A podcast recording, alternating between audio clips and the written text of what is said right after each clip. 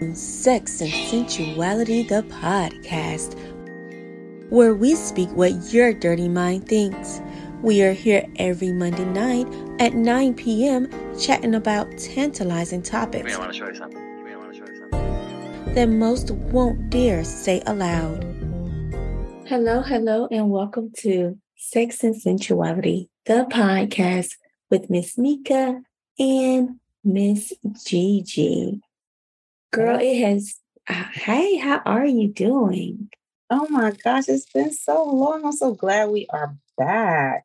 I know, me too. So, guys, as you know, I had a baby. So, I have been on maternity leave, taking a break, taking in all the goodness of mommyhood and being a mom again to a new little baby. So, I have a five year old and now a three month old. So, I'm thinking it is time to get back on the horse and ride it and do this podcast. Uh, oh, with the sexual undertone. See, that's the way to come back, honey. That's the way to come back. That is the way to come back. I'm back in the saddle. So, we have a good topic for you guys today, but I do want to let you know that we have missed you and we're so happy to be back and we cannot wait to just start sharing again all these wonderful things that come into our head that we want to talk about. So today we're discussing the oral sex, well, oral cancer, quote unquote, epidemic Mhm. as well as HSV1 and HSV2, because that has been such a thing as well in social media. So let's get started. Gigi, tell me your thoughts on this oral cancer, quote unquote, epidemic. Let me tell you something. When I first heard this, right, it was on um it was like in a little group thing going around. People were talking about it, and I'm going, what are they talking about? Because you know, when you think about oral sex, that is definitely not something you would even put two together. Oral sex and cancer. I'm like, Mhm. what? Mhm. So it started making me, you know, do some reading and research, and you and I were talking about it. And I was like, to find out that it is higher than throat cancer for, with tobacco use, which I know, you know, I don't smoke.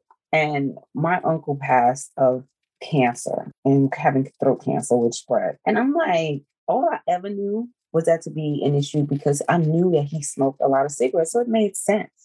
But now Mhm.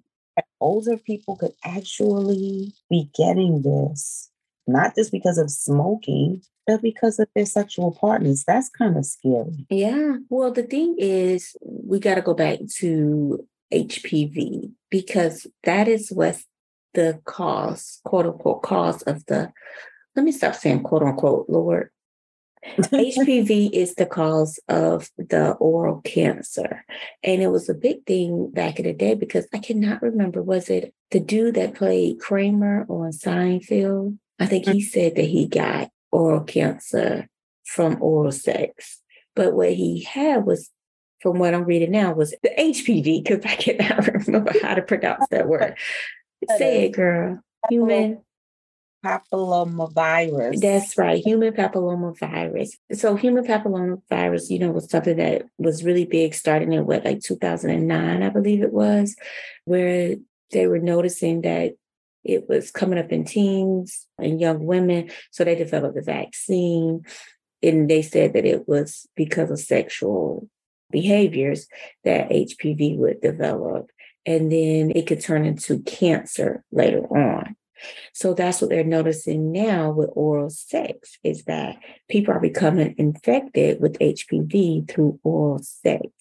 Mhm. And what happens is, you know, most of the times HPV just completely clears on its own, but some people develop symptoms strong enough that they're not able to even get rid of the infection. And then it can become, it basically replicates in some of your cells and some of your DNA, and then it becomes cancerous later on.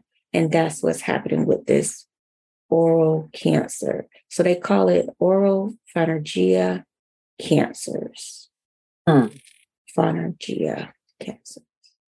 Quite interesting and again, scary because we recognize that, you know, we just with oral sex is I remember back in the day that was just so taboo to even say that you were having oral sex. That you know, they have so many different terms for it, and no one wanted to even be recognized as doing it, Mm-hmm. being a part of it. Now it's more prevalent, of course. It's talked about just like you brushing your teeth. So- Mhm. Think about how many people have oral sex and don't even have intercourse. Those partners could be so much more than the ones Mhm. you have intercourse with. And that's what is driving this. I agree. And you know, I do remember back in the day it was taboo. It was taboo for the black women. Like black girls were like, I don't do that. I You know. now they did it in probably in private, but nobody talked about it. Mhm. They did not talk about it. But now it's such a big thing, especially amongst our teens. They use oral sex in place of quote unquote regular sex. Their head oral sex is not sex. That is just mhm. in the day were the same way. They wouldn't even let their boys know they were doing that. They'd be like, oh, lunching, what the heck? Mm-mm. They wouldn't talk about that. Mm. They wouldn't. But now teens are doing it more and more, and they are so our teens are really more affected. Teens and young adults are more affected by this than by oral cancers than oral cancers from HPV. Let me say that than our older generation because again, you know, most teens are looking at it as this is not sex. Right. No, they don't see it as being sex at all. They say- Mhm. You know, oh, even though the word is in there, right? I don't understand. Like, like, what do you mean it's not sex? It's called oral sex, right? Okay. Well, yeah, they don't see it as the same. Though one of the things is, I don't know if this is part of the reason that teen pregnancy is that you know has went down drastically over mm-hmm. the. So I don't know if that's because of that, but Well, what I do think is the day, the morning after pill is more readily available yeah, now. Also, different forms of birth control is more readily available because back in the day, if you didn't go to a health department, you had to pay for it. You know, you had to go to the doctor and get a prescription and all of that. Now you can go, you can order some forms of the morning after pill online. You can go to the pharmacy and buy it yourself. You don't need your parents' permission. In some states now, don't forget. In some states, yeah, some states, not all states, of Yeah. course. Yeah, not all states. But I'm just saying, before Roe versus, versus Wade was overturned, Yeah, that morning after pill was more readily available. Condoms are more easily attainable now. And again, birth control is more easily attainable. Now it's free. Well, it was free before Roe versus Wade. We know that has changed a lot. So we don't know what the teen pregnancy rate is going to look like now. hmm true. Now that Roe versus Wade has been overturned. So that's yet to be seen, but definitely with definitely before Roe versus Wade, yes, it was on a decline, but I think it was because of that those particular reasons that it was on a decline. yeah, You know, and of course, yeah, the oral sex thing probably helped and girls doing it anally because they still don't think that's sex too. If it's not vaginally, most teenagers feel like it's not sex, which is crazy, which is why we're going to do a topic on teen sex and how to talk to your kids about sex. I feel like it has to be an ongoing conversation from the mm-hmm. time they're they're like three or four. And it's tailored to their age because normally around three or four, they're curious about where babies come from, where they came from, and then they start noticing their little body parts. So, you know, we tailor it based on their age, but it has to be an ongoing conversation. So, we're going to talk about that next time. right. That's going to be a good conversation. Yes, I really do think so. So, it says oral pharyngea cancer is the main risk factor. The main risk factor is the number of lifetime sexual partners, especially oral sexual partners. So again, I feel like it's, you know, from what we've been reading and talking about and researching, it's definitely higher among teens and young adults, but it can increase the more sexual partners you've had over your lifetime. Right. Your risk increases. And it's interesting because came out this topic, this specific subject, I don't think people even put a number to their sexual partners when it came to just oral sex. Mm-hmm. Like I said, mm-hmm. them in two different buckets. Yeah. Oral sex partners versus, you know, intercourse partners. Never seeing the two as being as one. And now mm-hmm. to to look at it on this spectrum is definitely something that is having not just us here talking about it, but we're talking about as high up as the medical, you know, parts of our government because they're seeing such a rise in it and then how it's affecting us overall. You know, yeah.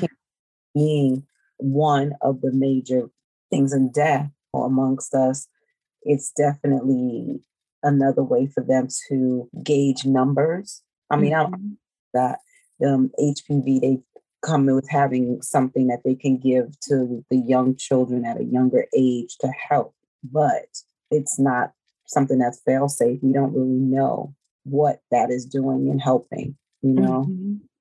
Um, mm-hmm. By conversation, like you like we're doing now, and letting people understand that it too is a risk for you. Yeah, that is true. So it's just about being safe. It's making safe choices. STDs they're here to stay for whatever reason because well let me stop saying that. Let me not say for for whatever reason but STDs are here to stay because we're not practicing safe we're not having safe sexual practices. Right. so the more safe sex we engage in whether oral and people don't think about protecting themselves orally. No. you know they don't think about that. They're like oh okay i suck his dick and then, but he's gonna wear a condom if we have sex because I don't want an STD. But they forget that you can get STD in your mouth. Mm-hmm. You know, and that leads us to our next topic, which is HSV one and HSV two. People again think that they're not getting, they're not, they're protecting themselves by using a condom sexually, but they don't mean vaginally penetration, let's say penetration, vaginal or anal, but they're not thinking about protection when it comes to oral sex. It's like, okay, I'll suck it. Why he doesn't have on a condom, but he's gonna have to put on a condom. And I'm gonna tell you why I think this is the case. Because everybody, a lot of women are worried more about pregnancy right. than they're worrying about preventing an STD. Yeah, so true. I believe that too. Because they're like, well, I don't want to get pregnant. And then but they may not end up pregnant, but they may end up with a lifetime STD. They may end up with HIV mm-hmm. or herpes because yeah. we know herpes is lifetime as well. Or they could end up with something, you know, gonorrhea, syphilis, syphilis, which, which yeah. chlamydia, which long term some of those diseases can make you infertile and then you won't have to worry about getting pregnant. I know that's right. So let's talk about HSV one and two. So people, and let's talk about the oral form since we're talking about oral STDs in general. Well, we talk about HPV, which is the oral form of it. It can be an oral form of STD. So with sores, girl, because you know, cold sores. Yes. You know, cold sores are less taboo when it comes to HSV1 because most people, I mean, it comes to herpes because cold sores are herpes, but people don't want to say that. They want to say cold sore. Yeah.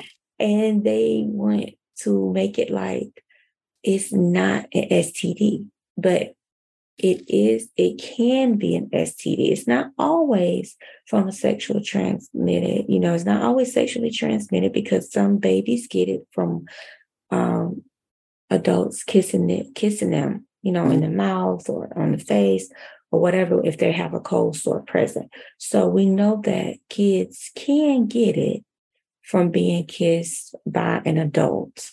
So that's not sexual. Most of the, uh, you know, if they're just kissing them, hello, or whatever, that we know that's not sexual. So we're not going to be facetious and say that it is always an STD. But I mean, yeah, it is always an STD. But it is, it can be from sexual practices.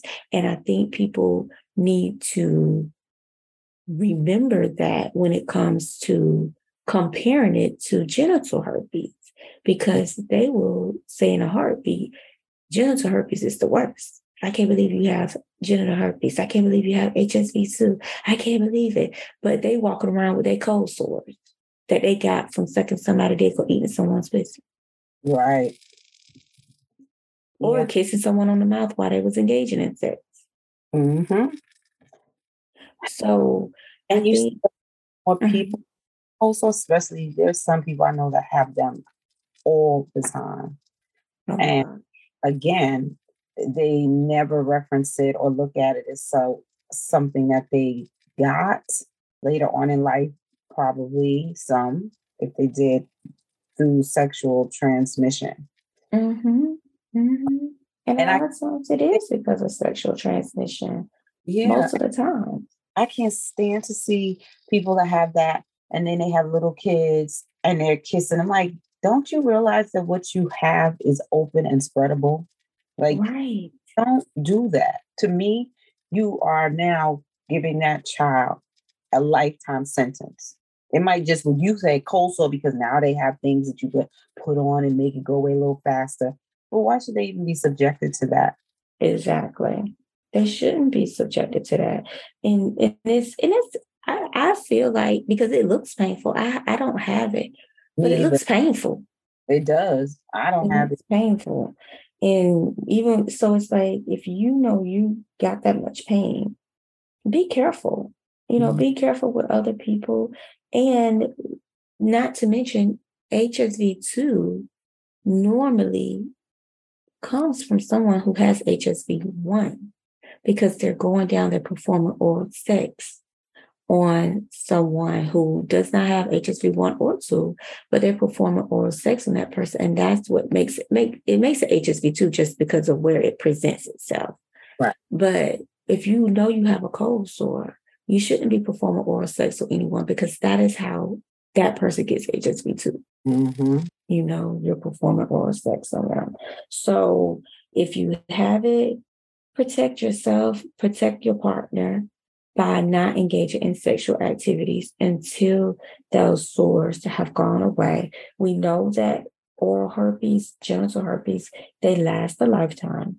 They can be they're spreadable even if you don't have any symptoms. So even if you don't have a sore, a visible sore, it's still spreadable because you could have a sore in your mouth that you don't recognize. You could have one in your vaginal canal or on your penis that you haven't noticed, one anally that you haven't noticed, and it can still spread. Also, it's most contagious during the prodromal stage. And the prodromal stage is when people who have it, you feel that little tingling that starts, and sometimes you recognize it, sometimes you don't recognize it. But it's a little tingling that starts right before it break your mouth or your vag or your genitals break out. Mm-hmm. And that is an infectious stage as well. And the reason why I say it's most infectious during then because most people don't know they're experiencing a herpes outbreak in that moment. They're not Right. paying attention to it. So you're not using precaution. If you're someone who does use precaution when you have an outbreak, you're not using precaution at that time most of the time. And now you're more likely to spread it. I think again, very reckless sometimes in decision making, or it could be the fact that they just really don't know, right? And which again brings us to why we do what we do, because we need more people to understand the ramifications of the decisions that we make, especially when it comes to our sex life. And those innocent, like children who you're just wanting to hug and give a kisses to, but not understanding that what you are doing in the middle of your outbreak could be affecting them later on in life. So That is true. making sure that we know we need to understand what we are doing, especially with our bodies. hmm hmm And I do want to tell women too if you have genital herpes and you are thinking about becoming pregnant, you know, you want to make sure, or you do become pregnant, make sure you let your doctor know, your OB know that you do have a herpes, genital herpes, because what they will do is make sure you're on a preventative, well, but they'll make sure you're taking your medication at least 30 to 45 days before your due date mm-hmm. so that you cannot spread. Oh, it's valcyclovir. That's what it is valcyclovir. That's one of the most common medications for oral and genital herpes, honestly. They will make sure you're taking your meds at least 45 to 30 days before you have your baby, because what can happen is your baby can get oral herpes and can get can contract herpes as they come through your birth canal and it gets into their eyes and it can be very deadly for babies. So if you're having, if you know you're pregnant, make sure take away the shame. If you never told anyone, tell your OB. Mm, that's right. So that you can help prevent that from your baby.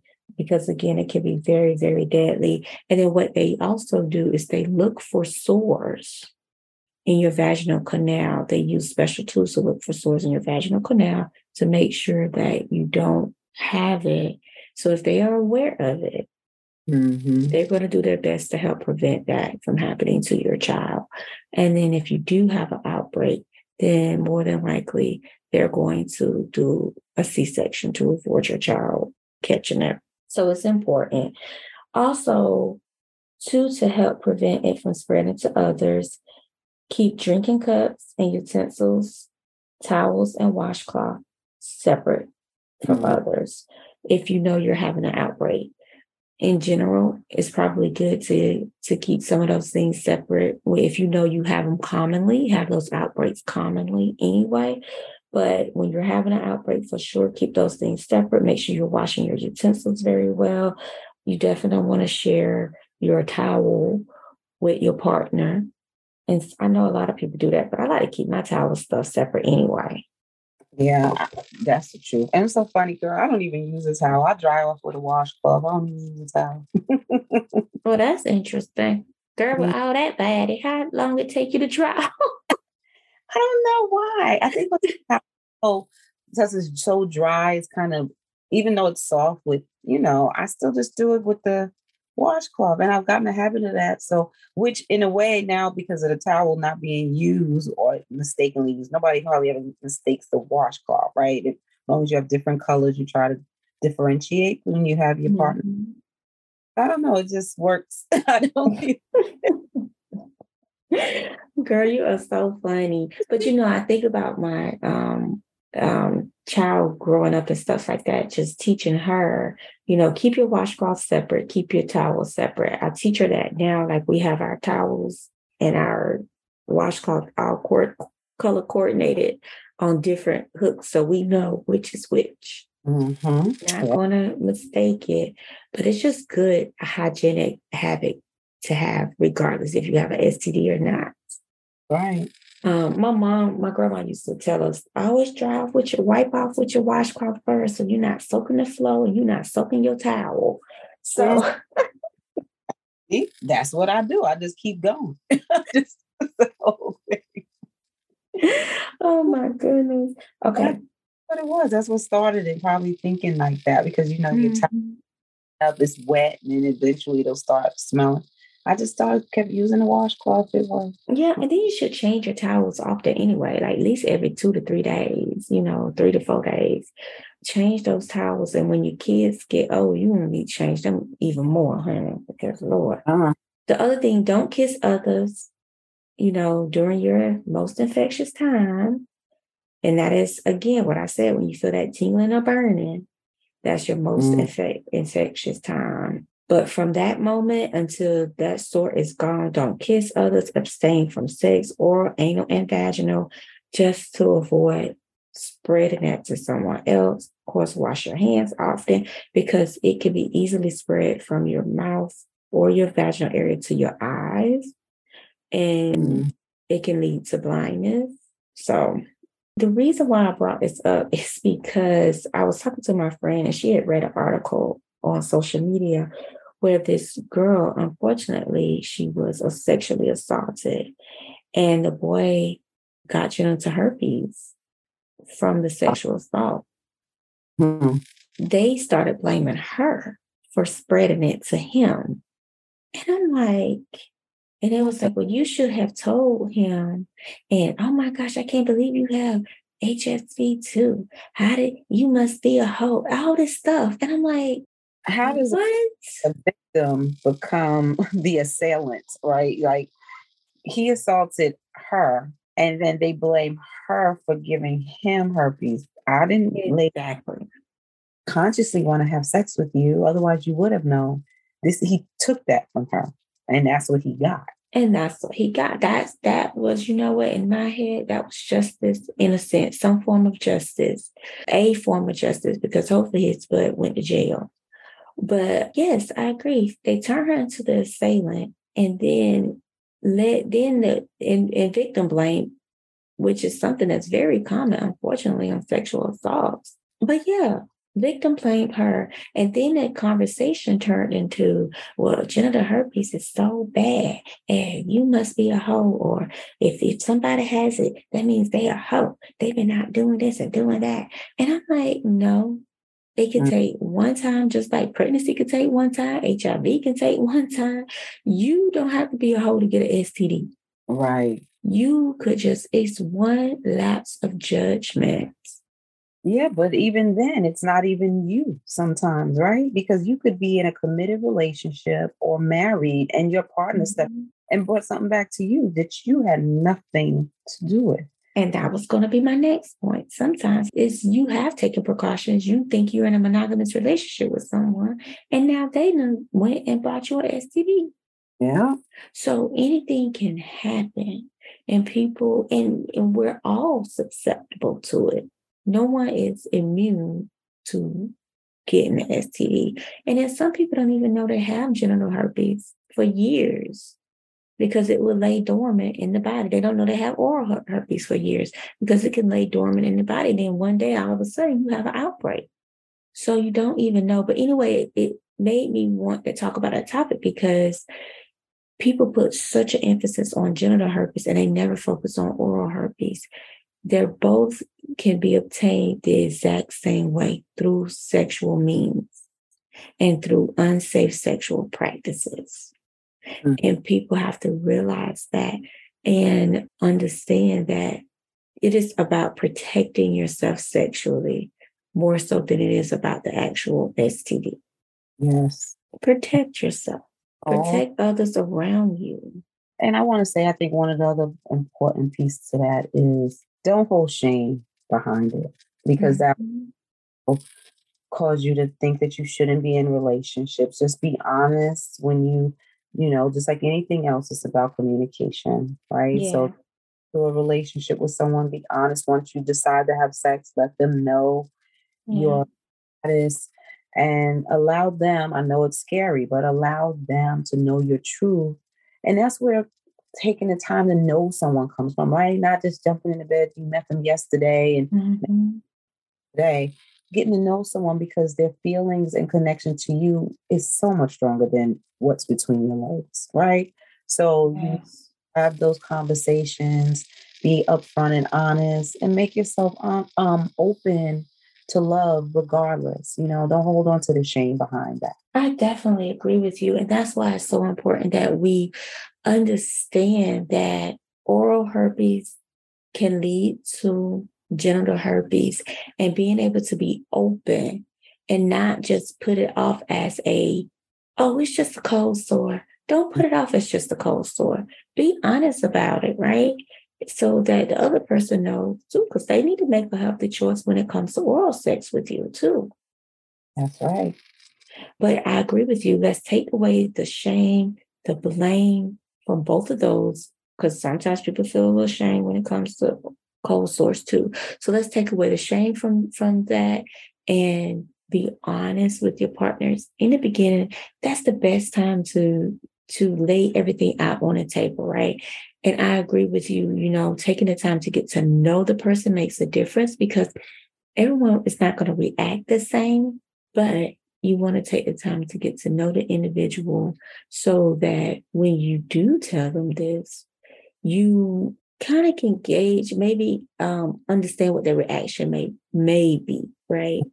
right? If you know you've been talking to this person, they've been making all kinds of mean statements about STDs, or they've been sexually shaming other people, or their sexual practice have been unscrupulous or whatever, or this is someone that you don't even want to move forward within the relationship, okay, you don't need to tell them that because you ain't having sex with them anyway.